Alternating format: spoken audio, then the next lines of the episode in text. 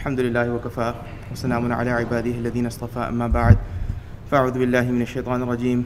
بسم الله الرحمن الرحيم. والذين جاهدوا فينا لنهدينهم سبلنا. سبحان ربك رب العزة عما يصفون.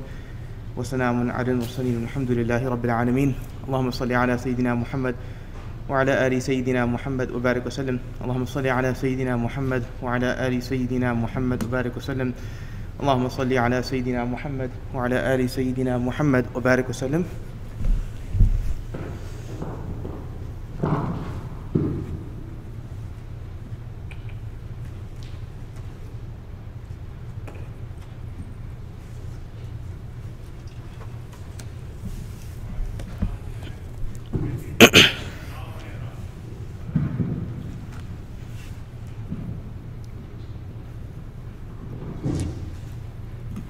So, just as a recap,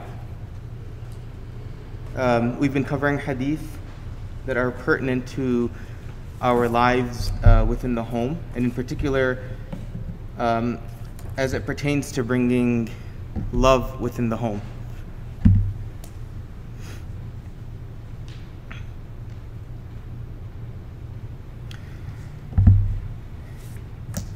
So, we've covered two hadiths so far. The next hadith, uh, so just to recap, the first hadith was the hadith about how uh, when a person uh, becomes the beloved of Allah subhanahu wa ta'ala, then Allah ta'ala forces all of humanity and all of creation to become in love with uh, that individual. And so we highlighted how as a person becomes closer to Allah ta'ala, that becomes a mechanism by which they draw love from other people, including their own family. And then that infuses the home with love. The second hadith that we covered last week was the hadith pertaining to uh, separating ourselves from shaitan before we enter the home. The notion being that shaitan desires uh, for us to have conflict and chaos and hate within the home. But by saying Bismillah or reciting Bismillah before entering the home, that shaitan separates from us. He's not able to enter into the home, thereby allowing love to fill the home. So, this next hadith, this is the third hadith that we're covering in the series uh, is a hadith that um, is narrated in a very lengthy, it's a very lengthy hadith uh, in which Ali radiallahu ta'ala anhu describes the noble characteristics of the Prophet sallallahu alaihi wasallam. It comes in the compilation of the Shama'il, which is a collection of Imam Tirmidhi that highlights the noble features of the Prophet sallallahu So in a very lengthy hadith, which many of us have heard, is hadith number six, in which the Prophet's physical description is described, including the way he looks, the way he walks. Uh, one portion of this hadith, the Prophet ﷺ is described as وَإِذَا الْتَفَتَ الْتَفَتَ مَعًا which translates roughly as and when he وسلم, addressed a person, he turned his body toward the person. Iltafata takes on the meaning of turning, right? It's, it's um, the verb form iltafata yaltafitu takes on the, ver- the, the, the form of turning or turning around. And so again, the rough translation of this hadith, the Prophet ﷺ is described by Ali radiallahu ta'ala anhu as, and when he addressed a person, he turned his body toward that person. So, what is some background before we delve into the lessons that we can take from this hadith? The first background point is, and again, for those um, of you that are in the gathering, uh, the slides are posted online and they're live streamed, so you can view them, uh, inshallah, after if you'd like. Um, that human beings, the first background point to the discussion for us to understand the power of this hadith lies in understanding three main background points. The first is that human beings need attention. Human beings, we need attention.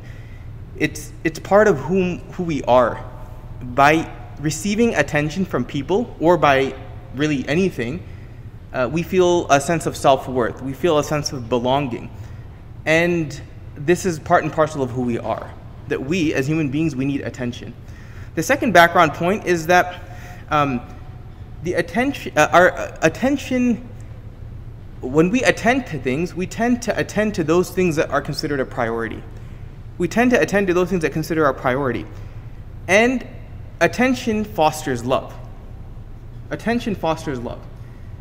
What I mean is, when I'm attending to someone, for instance, and I'm talking to that individual or I'm giving them attention, let's say it's my child, or let's say it's my spouse, or let's say it's my parent, what I'm basically telling them is that at this present moment in time, you are the most important thing to me. You are the priority. And when someone feels this sense of attention, it fosters love between those two individuals. It fosters love between those two individuals. And as we mentioned in the first talk, when a person feels loved, they succeed in life, right? Both in this world and in the akhirah. So this is particularly important. This background point is particularly important for us to understand in the context of, for instance, our children, uh, recognizing that the attention of a parent on a child is extremely important. The, the, the, the undivided attention of a parent on a child is extremely important the opposite of attention toward a child, uh, and, and, attention toward a child is what fosters love and harmony. It, incur, it enables a child to achieve their potential as well. On the flip side, we see in many households where children tend to be neglected. And the effect of neglect on a child isn't just in that present moment or even in the days or weeks ahead. The effect of neglect lasts for many, many years. In fact, there's a significant association in the, in the medical field between childhood neglect and then subsequent or uh, development many years later of uh, issues related to anxiety and depression and other mental health related disorders.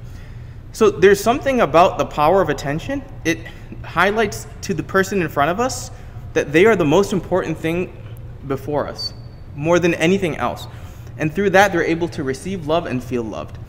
The third background point is that, at least in today's day and age, advances in technology they've challenged our ability to attend to people.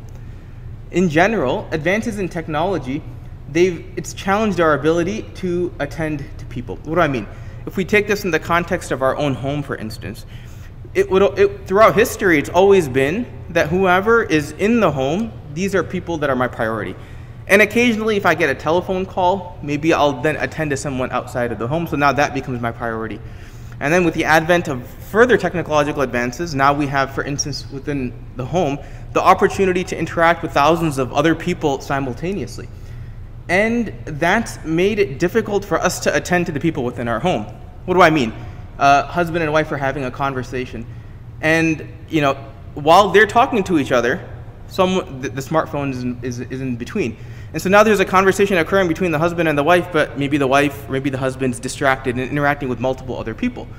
So what's happened is that this relationship, which is very important to foster, and it requires undivided attention between two people, that attention is now taken away. And what, in essence, is happening is the husband, for instance, is telling the wife, if he's the one that's distracted, that look, although you're important to me, all these other things are also a priority. Or the wife is maybe indirectly telling the husband or conveying the message that although you this relationship is important, um, all these other people, the hundreds or thousands of people that I'm interacting with, that are liking me, that are um, that are seeking my attention, etc., they are important. And what ends up happening is that the people that we're directly interacting with, for instance, our child or our spouse or our parent, that individual now feels devalued right? Like what value do i have to this person if this person is getting all of their attention and all of their you know whatever social needs they have they're getting it from from everyone else in the world? So in general advances in technology have challenged our ability to attend. Okay so these are the three background points. So let's now go back to the hadith. So again ali radiallahu ta'ala describes the noble features of the prophet in this beautiful hadith that's recorded in, in the shama'il and he says that when he, sallallahu alayhi wa addressed a person, he turned his body, meaning his face and torso at least, toward that person. So, what are the lessons that we can take from this hadith? Uh, well, let's go back to the, the translation, right? Um, uh, or the hadith itself, that when he addressed a person, he turned his body toward a person. What's meant is when the Prophet ﷺ was interacting with someone, or let's say someone came to interact with the Prophet ﷺ, it was a habit of the Prophet ﷺ that he would fully turn his attention toward that person and give them their full attention. Give them their full attention. You know, so this is why the Sahaba would always, many Sahaba would think that they were the most important person to the Prophet ﷺ, that he didn't love anyone more than he loved them. What was it? You know, why was it that they felt this love? It was because the Prophet ﷺ he would give them full, undivided attention when he would interact. So much so that they would think he must appreciate or love me more than anyone else. And we hear this report from different Sahaba. If we look at the, now bringing this into the discussion and the context of the home and the attention that the Prophet ﷺ gave to people within the home, one hadith I want to highlight, and that is a hadith in which, or a narration in which um, it said that uh, Aisha narrates that Fatima, the daughter of the Prophet, when she used to come into the house of Rasulullah, right, his daughter, what was his uh, what would he do? Right? And think about what our interaction is with our children. Let's say our child comes home from school and we're at home. Or let's say that uh, we come home and our child first interacts with us. The Prophet, when she would come home, uh, come into his house, he would stand up, he would go toward her, he would kiss her, he'd take her by the hand, and he would seat her down where he was sitting. And this was the attention that the Prophet ﷺ gave to Fatima ta'ala anha, right? When she would enter into the home.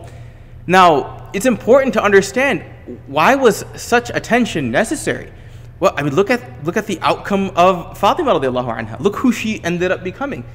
Because of the love that the Prophet was able to show her through the attention that he had given her, she now becomes the queen of Jannah, right? We know that this is that she is the queen of Jannah. We now, we now know that she becomes the role model for the for, for all women within the Muslim community. She now becomes the model wife and the model mother. I mean, this all uh, or much of this resulted from the attention that the Prophet ﷺ gave to his daughter Fatima anha. This is just one example, right? If we look at the attention that he would give, again, face-to-face attention he would give to other people within his home, his wife, for instance, or his uh, daughters, or his grandchildren, we see that he was so focused on these individuals uh, that they became, uh, you know, giants, right, and, and, and, guiding and a guiding light for all of us. But he did this not just for the people in his home, but his general practice was, again, when he addressed a person, he turned his body toward a person, i.e., when he was interacting with someone, 100% of his attention was toward that person. So, what are the lessons that we learn from this hadith? The first lesson is that the sunnah it highlights the power of face-to-face interactions. The sunnah highlights the power of face-to-face interactions. What I mean is that you know, and it's um, there's something about two hearts uh, coming in the company of one another, and the ability for love to be transferred between those two hearts. It isn't possible for this to be done virtually, and perhaps now is the best time for us to be able to understand this right? I mean, many of us, because we aren't able to interact with, let's say, our close friends or our loved ones physically, let's say they live in a different part, we've been trying to compensate with virtual interactions, right? Maybe Zoom meetings or maybe uh, video calls or whatever, whatever we could do, virtual reality to create and simulate the, the this notion of, of a face to face interaction. And while certain things in life can be accomplished, certain work related activities can be accomplished, but we'll see is that sense, uh, that society, that need, the emotional need of, of two hearts coming together in one place, that's not being solved. That need is not being um, addressed through virtual interaction.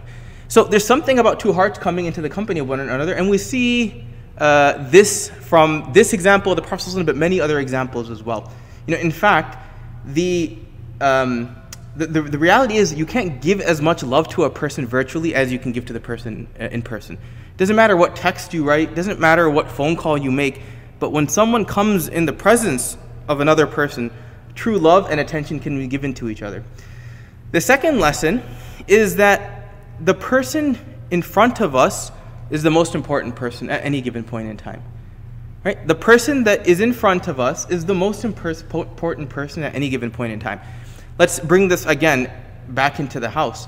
Who are the people that are in front of us in the home? These are people who live with us, right? Our children, our spouses, our parents at times, our grandparents, uh, our grandchildren. The priority should be on these individuals. Because this and, and this these people should know that that uh, that they are the most important people that matter to us. um, and so and so it's important for us to understand this that you know when it comes to the house, because of all the interactions that I have, the people in the home will feel loved when they realize that there's nothing that's more important to them than them. Okay? The third is um, this notion of being present in general. Uh, it's best communicated with full attention. What I mean is, you know, sometimes there's often conflict within the home that, oh, you're never home, right? Or you're never, uh, you're never around when the kids need us, or, or whatnot, something like that. Um, and what we should understand is uh, there's two parts of being present, right? And, and, and present in mind, for instance, is a very um, hot topic these days.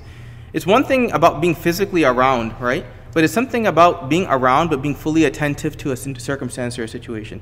So, for instance, it's time for dinner and you're sitting with your, with your, with your kids, you're sitting with your spouse, and it's time for dinner.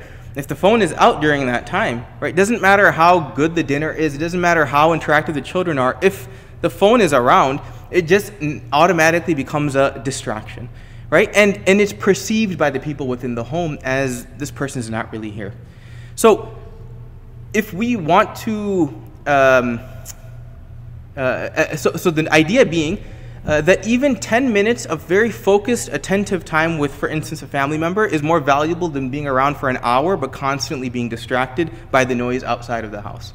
Right? So even just a few minutes of valuable time, a few moments of attentive time where we are fully present, not just present physically, but emotionally and mentally present, is more valuable than hours spent within the home, unattentive or inattentive to the needs uh, of the people within the home. Okay, so what are some two practice points that we can take from this hadith of the Prophet? The first practice point is that we should try to create a mobile free zone or time within the home. We should try to create a mobile free zone or time within the home. Um, there was a recent survey that was done, and it's actually quite frightening, that 75% of people today spend um, 24 hours of the day within arm's reach of their phone. 75% of people, three out of four people, spend every hour of the day, night, day, etc., within arm's reach of, of their phone, i.e., smartphone. Right? So uh, that's pretty astonishing. And, you know, if we uh, if we're constantly in communication with the rest of the world, or trying to follow the rest of the world, or like or comment on the rest of the world, or seeking the attention and the likes and the comments of everyone else and messages and texts, etc., then how are we supposed to be attentive to the people within the home? It's, it's impractical and it's not possible. It's a very common cause of marital conflict today. And it's a, mar- very common cause of conflict between child and parent today. Because this, this idea that I can somehow communicate with the rest of the world, but also still communicate with you. I can still seek the attention of the rest of the world, but also give you the attention that you deserve. It's not possible, it's not practical. You know, so as a general principle, we should create zones within the home that are mobile free. Maybe the bedroom or the kitchen, we're not allowed to bring our phone in there. And these are, or the dining table. These are places that are mobile phone free, and we are fully attentive and present to each other, right? And we and we'll see the effect of love that can be fostered. I mentioned, you know, a, a zone or a time. It could be that between six and eight, no one's allowed to access the phone or maybe six, seven, or eight, whatever time we decide. But this is time that everyone in the home is fully attentive and present to the needs of the other person. See what effect it has. We'll see, you know, we'll be able to capture the, the value uh, of this, uh, of undivided attention. There was a very interesting study that was done a few years ago. This is coming to mind. Um, on the effect that a smartphone has on conversation. So they did this study they took two people that didn't know each other and they were studying and they said they, they placed them in like a, a um, like a um, like a coffee shop. And said you two have to have a conversation with each other. Right? And it has to be about any topic that you want. And they told one group or of people that keep your smartphone away put it in your pocket nowhere to be found. The other group of people they just said okay you know you don't use your smartphone. Just set it on the table as soon as you sit down. And what they found was, and then they, afterward, they asked, after the 10 minute conversation, they asked the two groups of people, and they studied large groups, like, I don't know the exact numbers, but uh, multiple people in this group, multiple people in that group. And they asked afterward, how did you find that conversation to be? And the ones who, who were interacting with each other with a smartphone not anywhere near, uh, not, not anywhere in sight, found that the conversation, and they didn't know there was another group. They found, they, they found that, that con- the conversation was far more meaningful than the people that had the smartphone physically present uh, on the table or uh, in front of them. Which means the mere sight or poss- the mere sight or possibility that uh, when two people are conversing with each other, that it's possible my attention is actually here because I can physically, or, or this person's attention might be here because they're waiting for that next text or that message to come. That in and of itself removes love and the benefit that's derived from conversation. Now imagine, put that in the context, for instance, of a husband and a wife, right? Who are, uh, who, who, again, the, the goal is to foster love and, and, and have a, a great conversation. Um, with each other constantly, and it's just it's very it's very difficult to do. It's a very interesting study.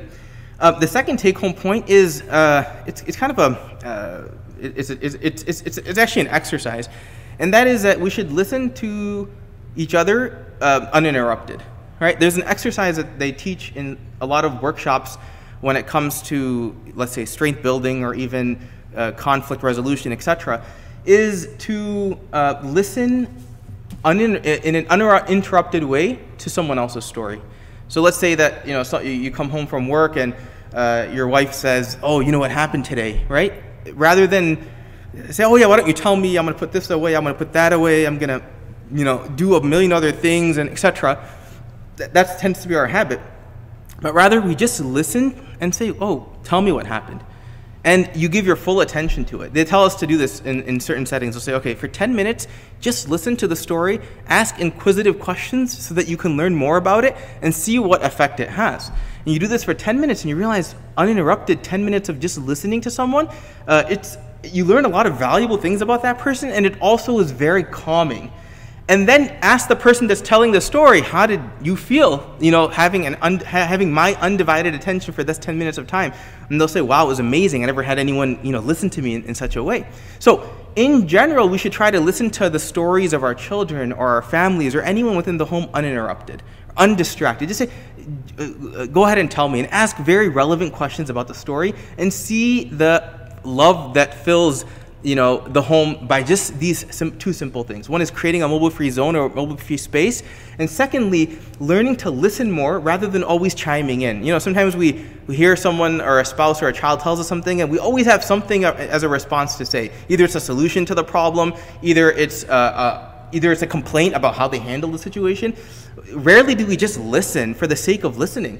It's a very unique experience if we actually try it and then, and, and for the person who's telling the story, it's very powerful as well. And it helps foster love between two people, right? Paying attention. What are the emotional cues that my child is actually conveying to me? What facial expressions are they using? I'll learn a lot about the people within my home if I listen to their story uninterrupted. So this is these are the two practice points from this hadith. So may Allah subhanahu wa ta'ala grant us the tawfiq to appreciate the, the value of of, of, uh, of full attention toward the people within our home. May Allah subhanahu wa ta'ala allow us to um, to mimic the Prophet ﷺ in his interactions with other people. May Allah subhanahu wa ta'ala protect us from the difficulties of this world and the hereafter. Wa akhiru da'wana and alhamdulillahi rabbil alameen.